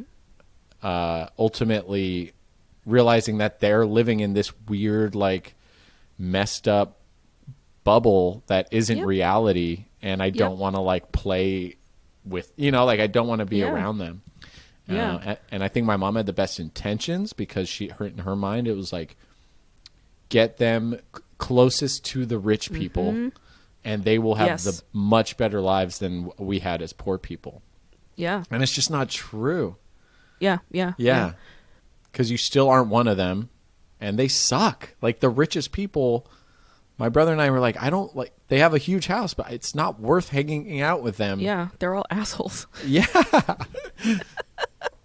no, I, I think um, that's the upside to like having, you know, having immigrant parents is like they do enrich your life with difference and diversity. You know, Mhm. that again, it was your norm growing up, but then as you get older, you see how that enriched you and that Yeah. that's a that helps you access other worlds Yeah. way more easily you know Yeah. other differences way more easily than having grown up all insular in an all white environment you know and Yeah. um like i definitely resented my parents for you know that culture shock throwing me into white suburbia but Right. that was the same mentality white Yeah. suburbia is every person of color's goal they think that's the Yeah. american dream but when i was in atlanta i heard this woman say she was like she's a black woman. She's like, when I send my when I was sending my son to school and I was choosing a school for my son, I made sure that the diversity rate was high in that school. Like I, she was looking for a certain yeah.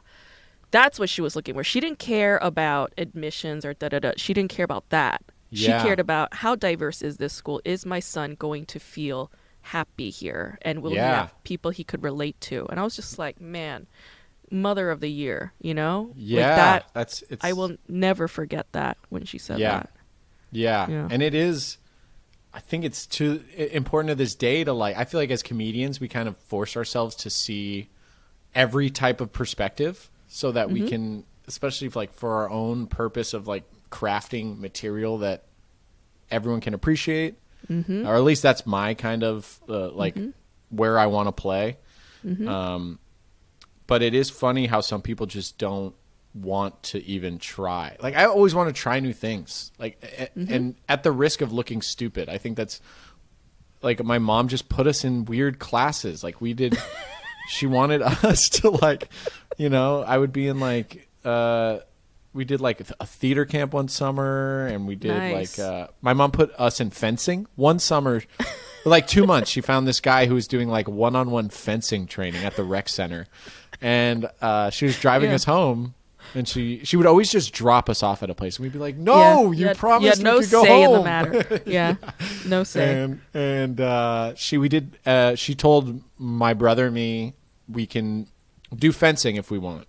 Uh-huh. And I'm I was very much like the easier kid in the sense of like, all right, let's you know, mm-hmm. path of least resistance, mom. You, I'm I know I'm not going to win this battle. Let's, right. Let's, fencing sounds kind of fun to be honest. yeah, like I'll let's do it. So let's try it um, yeah. So and my brother said no. He's like, I don't want to. No, fencing's dumb.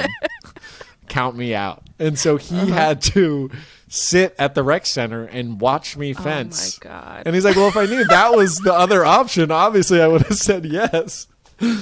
So he had to sit there while I did fencing lessons, and then she'd come pick us up, and we did fencing for like two months. Yeah, it was so fun. Oh wow! Yeah, uh, that's again that's another very like immigrant lady thing like they again they just hear it from somebody and they're like why don't you try yes. that and then you know you took a billion different lessons and all different kinds of things that you never would have yeah. thought of you know that yeah. actually your white friends are kind of like what yeah like, we just go to school and then we play sports at our school yeah you go somewhere else and you take another class like that's like inconceivable to them yeah totally mm. totally and yeah. and uh yeah we did horseback riding uh, lessons because some oh, so girls you did like shishi stuff. Yeah, well, because we lived in Tiburon. riding. Yeah, yeah, yeah. Uh, nice. Sailing, sailing. Wow. And we hated, we hated. Really? There were two yacht clubs in our town, yeah. and we became members at one of them because my mom was friends with another mom who was like, "You guys are great." My husband's the head of the yacht club, and we get to give one membership to oh. uh, the family of our choice, and we're picking you guys. My mom can't swim. My mom can't swim. My we have never been on a like a boat. You know, like at that point we do not boat. Yeah. So I was like, why are we doing this? You know, and I guess it was like we're part of the community. It's the mm-hmm. social mm-hmm. atmosphere. Sure. I think my mom's favorite part about the membership is like hanging out at the bar and talking to the other like rich white women yeah. and yeah. and we hate it like we hate her fr- like the people she mm-hmm. talks to mm-hmm. they're trump support you know i'm like mom if it was up to them you wouldn't be in this country uh, yeah. but she's very like oh stay open to everyone i let anyone she always says it's like moroccan saying if there's a a man uh, riding on a stick congratulate him on his horse and it's like let oh, wow. if people are being crazy who are you to try to convince them what the real world is? Like, just let live in their world, let them be. Yeah. Uh, and so uh, we hate it's a like beautiful saying in a way, but kind of the issues with it. Yeah, yeah. I think it's more of like the path of least resistance. It's a way to survive, you know, in a in a world where crazy people tend to be powerful. uh, so we yeah we we go like once in a while to this yacht club for like a dinner and my brother and i dread it. We hate everyone in the building. Uh, wow. they're just like looking down at us. And we used to have to do sailing lessons with these dickhead rich kids. Yeah. And uh, they were just so like mean. And and they uh, were probably dressed differently from you too. Yeah. Like, they probably had their boat shoes and their jackets and you guys yeah. were wearing like and whatever. their parents were in it. You know it was almost like a family yeah. tradition yeah, uh, it is. It's something that they pass down onto their kids. Yeah, they're gonna pass the boat down, and they used to know how to use the boat. Yeah, or they'd be like, you know, they built like ships in a bottle with their grandpa. They were like white, white, you know. And my brother and I, like, we didn't fucking, we didn't go to, you know, Squaw Valley every winter, you know. Like, we didn't. Oh. Every kid, it just we felt so different. Yeah. And uh we our whole childhood we I kind of wanted to be like them. Of uh, course. Uh, and then so then as an and now that never, you're older, you're, re- you're yeah, and it led to more insecurity. So like now I'm looking back like. God, I wish I could yeah. have told that kid like, "Fuck them, fuck all these people, yeah. dude. Don't worry yeah. about you know." But off. you live in your bubble, and the the best way to succeed is to be cool, like be into what everyone else is into. Yeah, it, in an insular environment like that, and when you're a child, yeah, and when you're an immigrant, yeah, I get it. Yeah. I hundred percent get it, man. And you're right. It is like the best intention.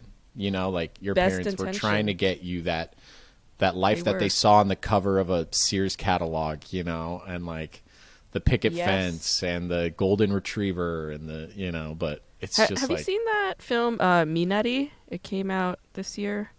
Steve no, Yeun is in it. I think haven't. You'd like it a lot. It's a really beautiful film. If you like cinema, it's a Yeah. really beautiful movie. The soundtrack is amazing, um, and the, that soundtrack got shortlisted for an Oscar. The editing is amazing, and I was, it's Okay. a very small, small movie, quiet movie, subtle, but it's like about like a Korean immigrant family that's from California. They moved to Arkansas, bumfuck Arkansas, and they try to Oh. make it out there.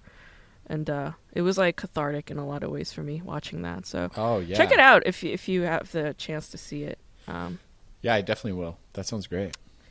Let's uh, let's get into some flashcard questions. So Okay. what I do normally is like I usually have like four or five questions based on the show, and then I ask the guest like the scenarios, and then you just answer what would you do if you were Okay. in that situation. Um, and usually the questions are like four to five, but this show is very long, and a lot of things happened. Yeah. I think I my therapy session kind of uh, jumped into this, but thank you for letting letting all of me visit. any communication of any kind is a form of therapy. So it's all good, man. It's all Hell yeah. gravy. So let's do this. Um, let's say uh, you're an office clerk at a Okay. law firm and you're a simple working woman, okay? You don't really stand out. A lot of people walk all over you, okay? Yeah. They just think you're this passive little bitch, just make you do coffee runs, personal errands, whatever. Mm-hmm. But there is this attorney guy, a lawyer. He takes a liking to you and he makes you feel good with this attention that he's showing you, right? Okay. And uh, I don't know. I guess it was an office raffle, and you won a trip, a free trip to Macau. Okay, Okay. uh, and you got two tickets. So you're like, why don't I bring him along? So you take this new boyfriend attorney guy that you just met. You know, Big uh, step. why not? Okay. Yep. Yeah, gonna take a trip. You go. You go to Macau. But then there was some confusion the night you arrived, and you didn't get to spend the night with your man in your hotel room. But the next morning, when you arrive in your hotel room, you see your man in your hotel room, in your bed, with another woman. And that bitch is wearing your earrings. What do you do? Whoa. Okay, so I'm a woman, Yeah. and then am I? Okay.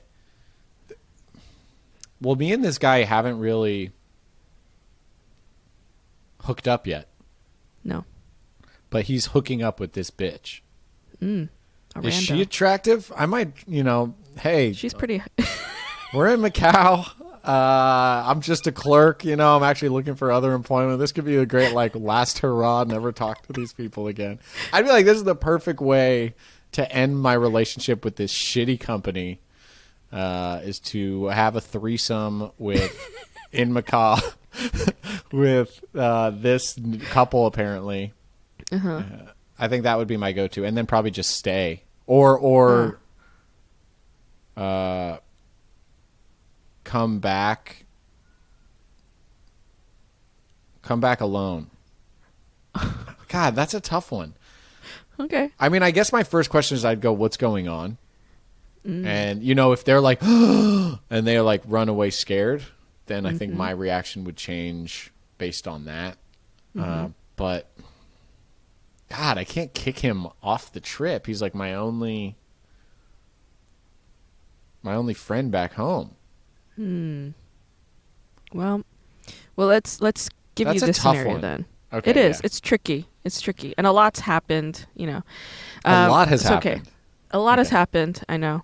So okay, your while your new boyfriend, this cheater guy, while he was sleeping with some other bitch in your your hotel room, Yeah. you you were you got drunk. You were accidentally roofied somehow, okay. and you walked into another man's hotel room thinking that that was your room. Okay, that room just so happened to be unlocked. You thought it was your room. You wandered in there. The man that was sleeping in that room was also roofied by some strangers. It's a fucked up world out there. And he was expecting his girlfriend to arrive from New York, all right, to join him. Okay? okay. But you end up in his bed and y'all end up fucking. Like the two of you had sex thinking that you know, you were each other's partner. And the next morning you wake up and you realize you slept with the wrong guy. What do you do? I would assume I feel like if I got roofied, whoever I'm having sex with is who roofied me. Like I don't think there's like I don't think anyone's just rebounding someone else's roofie shot. Um I would I would probably truth be told, I would just we'd probably come to an agreement that this never happened. Okay. And then we would just go our separate ways and mm. live our lives. I mean, especially being outside of the country, it just feels more of a secure, remote, locked away memory uh, yeah. that I'd go. It, it would just be. I don't even know what happened. Do you know what happened? No? Good. All right. Goodbye. Peace. Yeah, and then just never even go back to that that I probably wouldn't even. I'd ask to move to a new floor, and would never, never see that that guy again. Okay, fair deal. All right. yeah. Okay, so now you're a rich CEO. Okay? okay? you're a man. You're a rich CEO of a huge cosmetics company. They specialize okay. in hair products like shampoo and shit. Okay. Your girlfriend, the ballerina lady, okay, you planned a very big proposal for her in Macau, but she doesn't she doesn't show up. Okay? okay, your girlfriend doesn't show up. She flakes out. She went back to New York to continue her ballerina career, and she left you hanging. Okay, right? What do you do? I, you know, I'd be an understanding uh, CEO.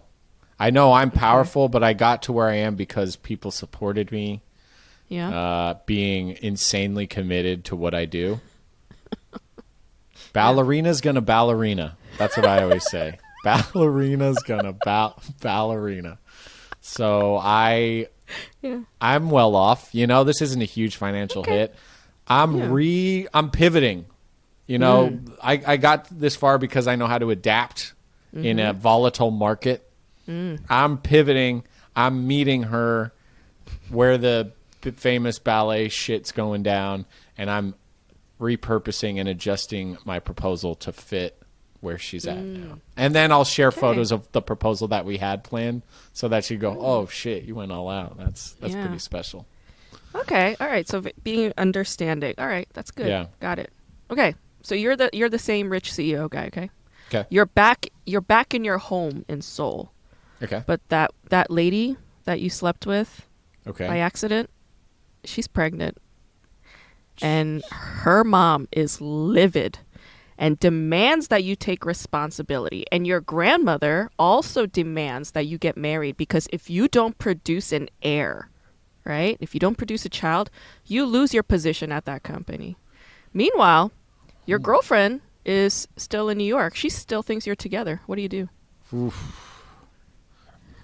I would okay, I'd I would call the girlfriend Okay, I, I, here's my problem: is do I like the person I impregnated, or no. is this like a terrible relationship? It's not a terrible relationship. It's just that you're you're in love with your girlfriend of six years. This is going to sound really messed up, but okay. uh, the circumstances give me no other option. Uh-huh. I am going to tell the other family that they will be taken care of.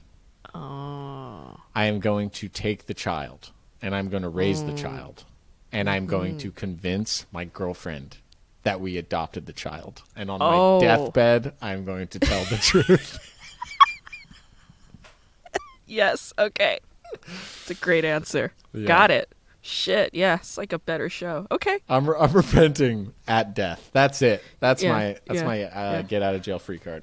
Yeah, yeah. At, at on your deathbed, anything goes. It's okay. Yeah, that's, and the kid gets the to the kid gets dad. You know, it's yeah. between mom or dad. Dad's a better life, presumably. I mean, there unless I'm raising you with all the rich kids and no diversity, but uh, I'll do my best to give you a full life and everything yeah. you need to not be a rich dickhead. Exactly. You'll do your best. Okay, I like that answer.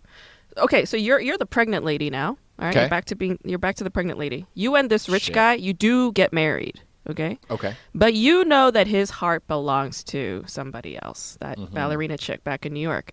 And he makes it very clear to you that this is just a contractual marriage and hands you a document stating that you'll receive ample alimony, but that you must give up your parental rights as the child's mother at some point after you give birth. What do you do?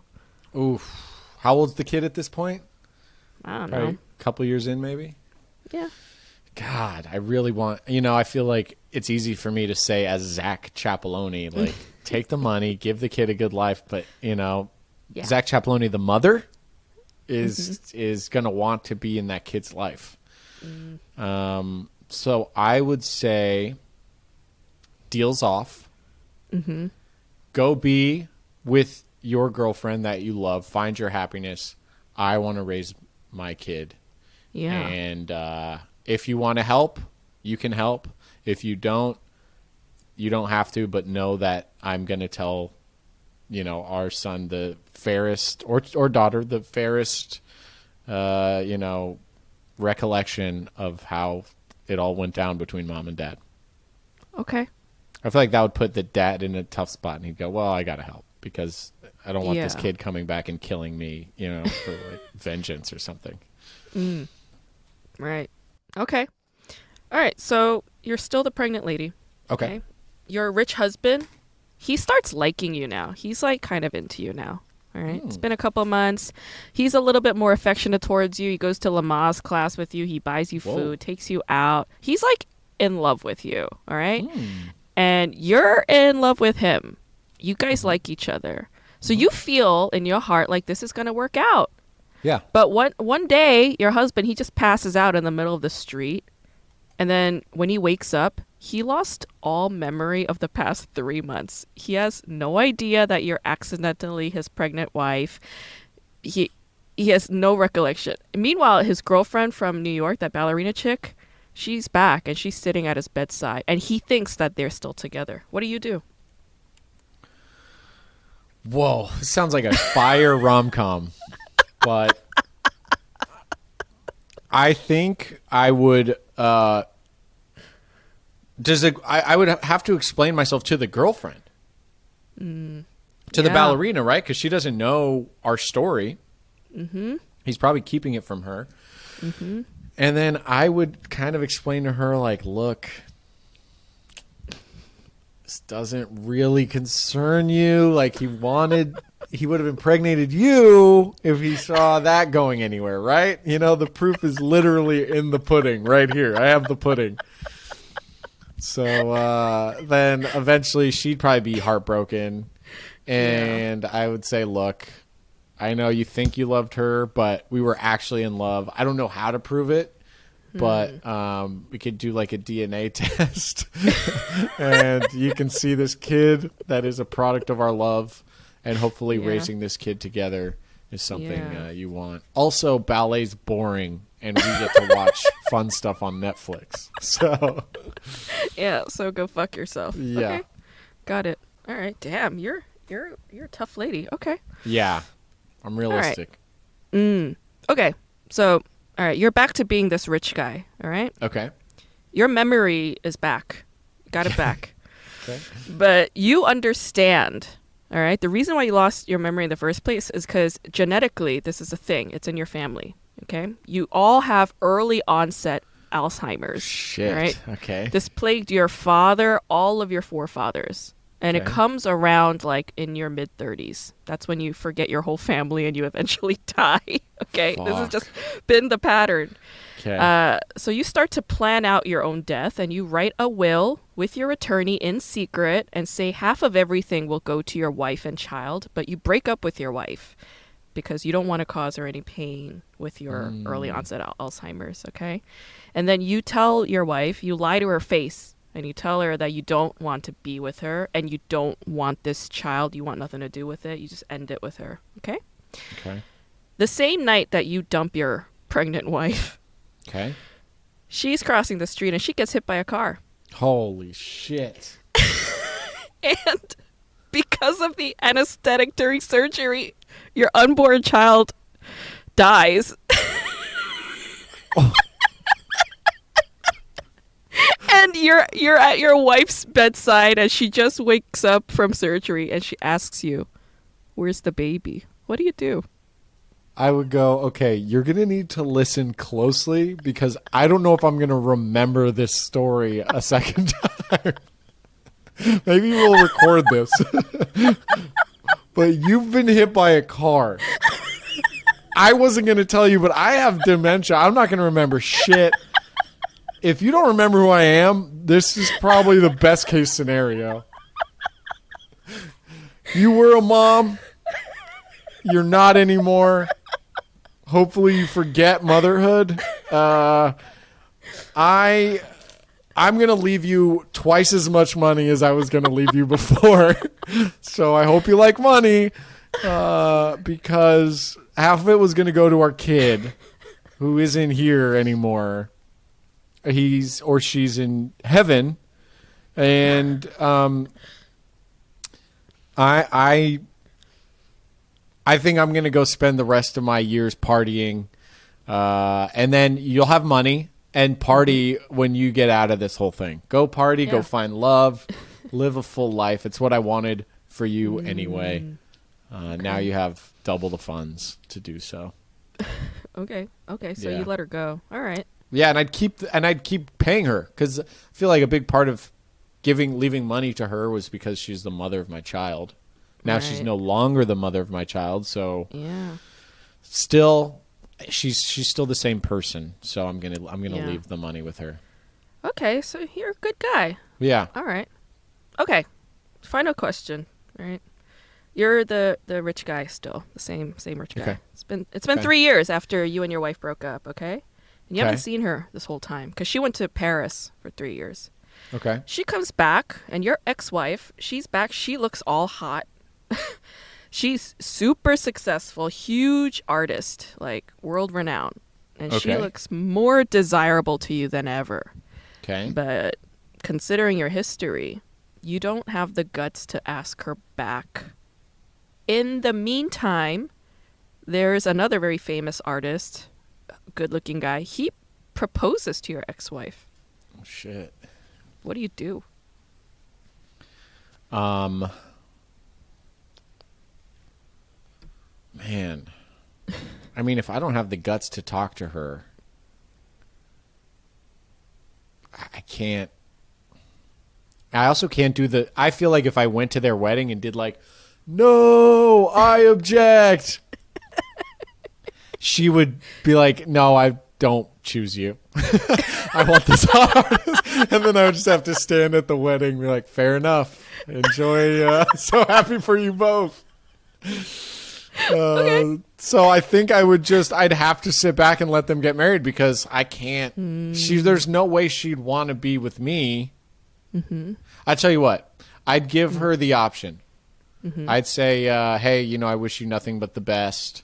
Right. Uh, I still love you, mm-hmm. but my love for yeah. you means most of all, I want you to be happy. Oh. So if your happiness is in a life with this young fucking artist. What's an artist then? I mean, you're an artist. This guy's a fucking fraud. Uh, I hope you two are happy together. Um, but if if you feel the same way about me, then I think you should call the wedding with him off.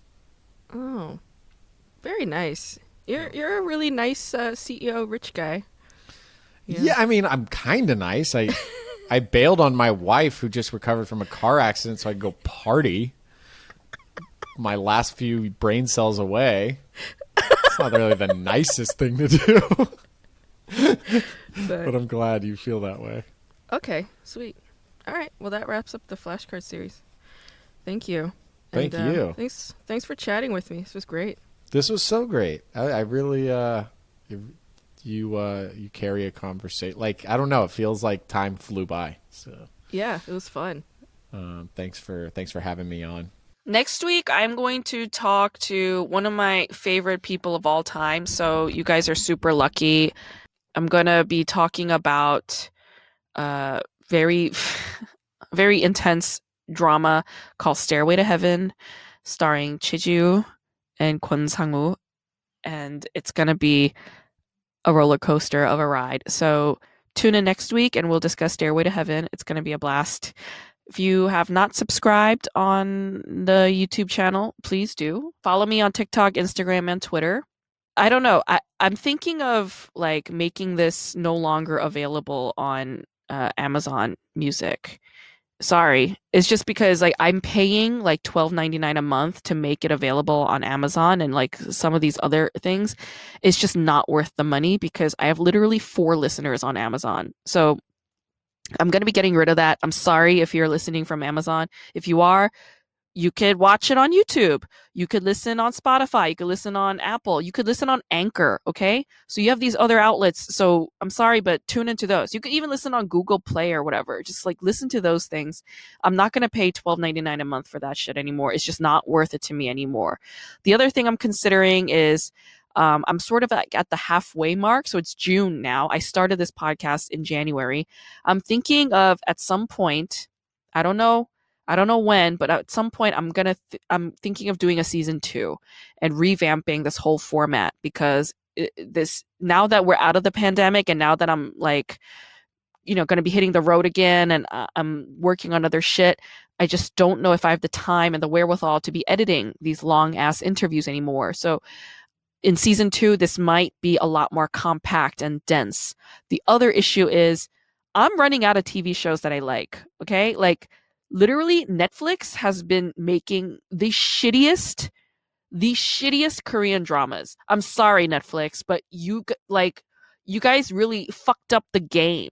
All right? Like if you guys listen to the episode with Shin Ho Lee, episode 20, you guys already heard from the horse's mouth that South Korean TV network executives are extremely misogynistic and they want to replace all the female protagonists or the female driven narratives with male protagonists and male driven narratives, which doesn't work in a Korean drama because Korean dramas were made for female audiences with female protagonists and that's what made it good. That's what made it a korean drama but now that they're trying to switch it up and like emulate sopranos and like mad men and breaking bad like all this shit like all the fx shit the amc shit and and korean writers are not used to that it's starting to suck like it's really starting to suck so i'm running out of tv shows that i want to watch like every single Netflix Korean drama that I tune into, like I stop within the first three minutes because it's so bad, right? Like I I've been trying to finish Vincenzo for months. For months. Usually, if a Korean drama is good, I'll finish it in like over a weekend. Over a weekend. I'll have notes. I'll be done with it over a weekend. But Vincenzo has been fucking my days up. I can't get through it. Uh, uh, this the show sucks. What can I say? So all this is to say that I'm not sure about the future of K Drama School podcast. I will be switching things. There will be some revamping, but at the very least, until episode 28, um, they will continue in this format. So just, I don't know, you guys, send your thoughts and prayers or requests. You know, you could give me ideas, give me requests, give me give me something. You could email me at kdramaschool at gmail.com and and just dialogue with me. Like soundboard. Give me some ideas. Tell me what you want, and I will meet you where you're at. I am happy to do this. All right. I am malleable. I am I am good with adjustment. I would like to adjust to you and your needs. So those are the things that are on my plate right now. Those are the things that I'm thinking about. Um, so be patient with me. Uh, and just, I'm saying all this to say, like, I warned you. All right. Like, if things suddenly change or suddenly stop, I'm, it won't be a surprise anymore because I talked about it in episode 24. So there that is. Thank you so much for listening.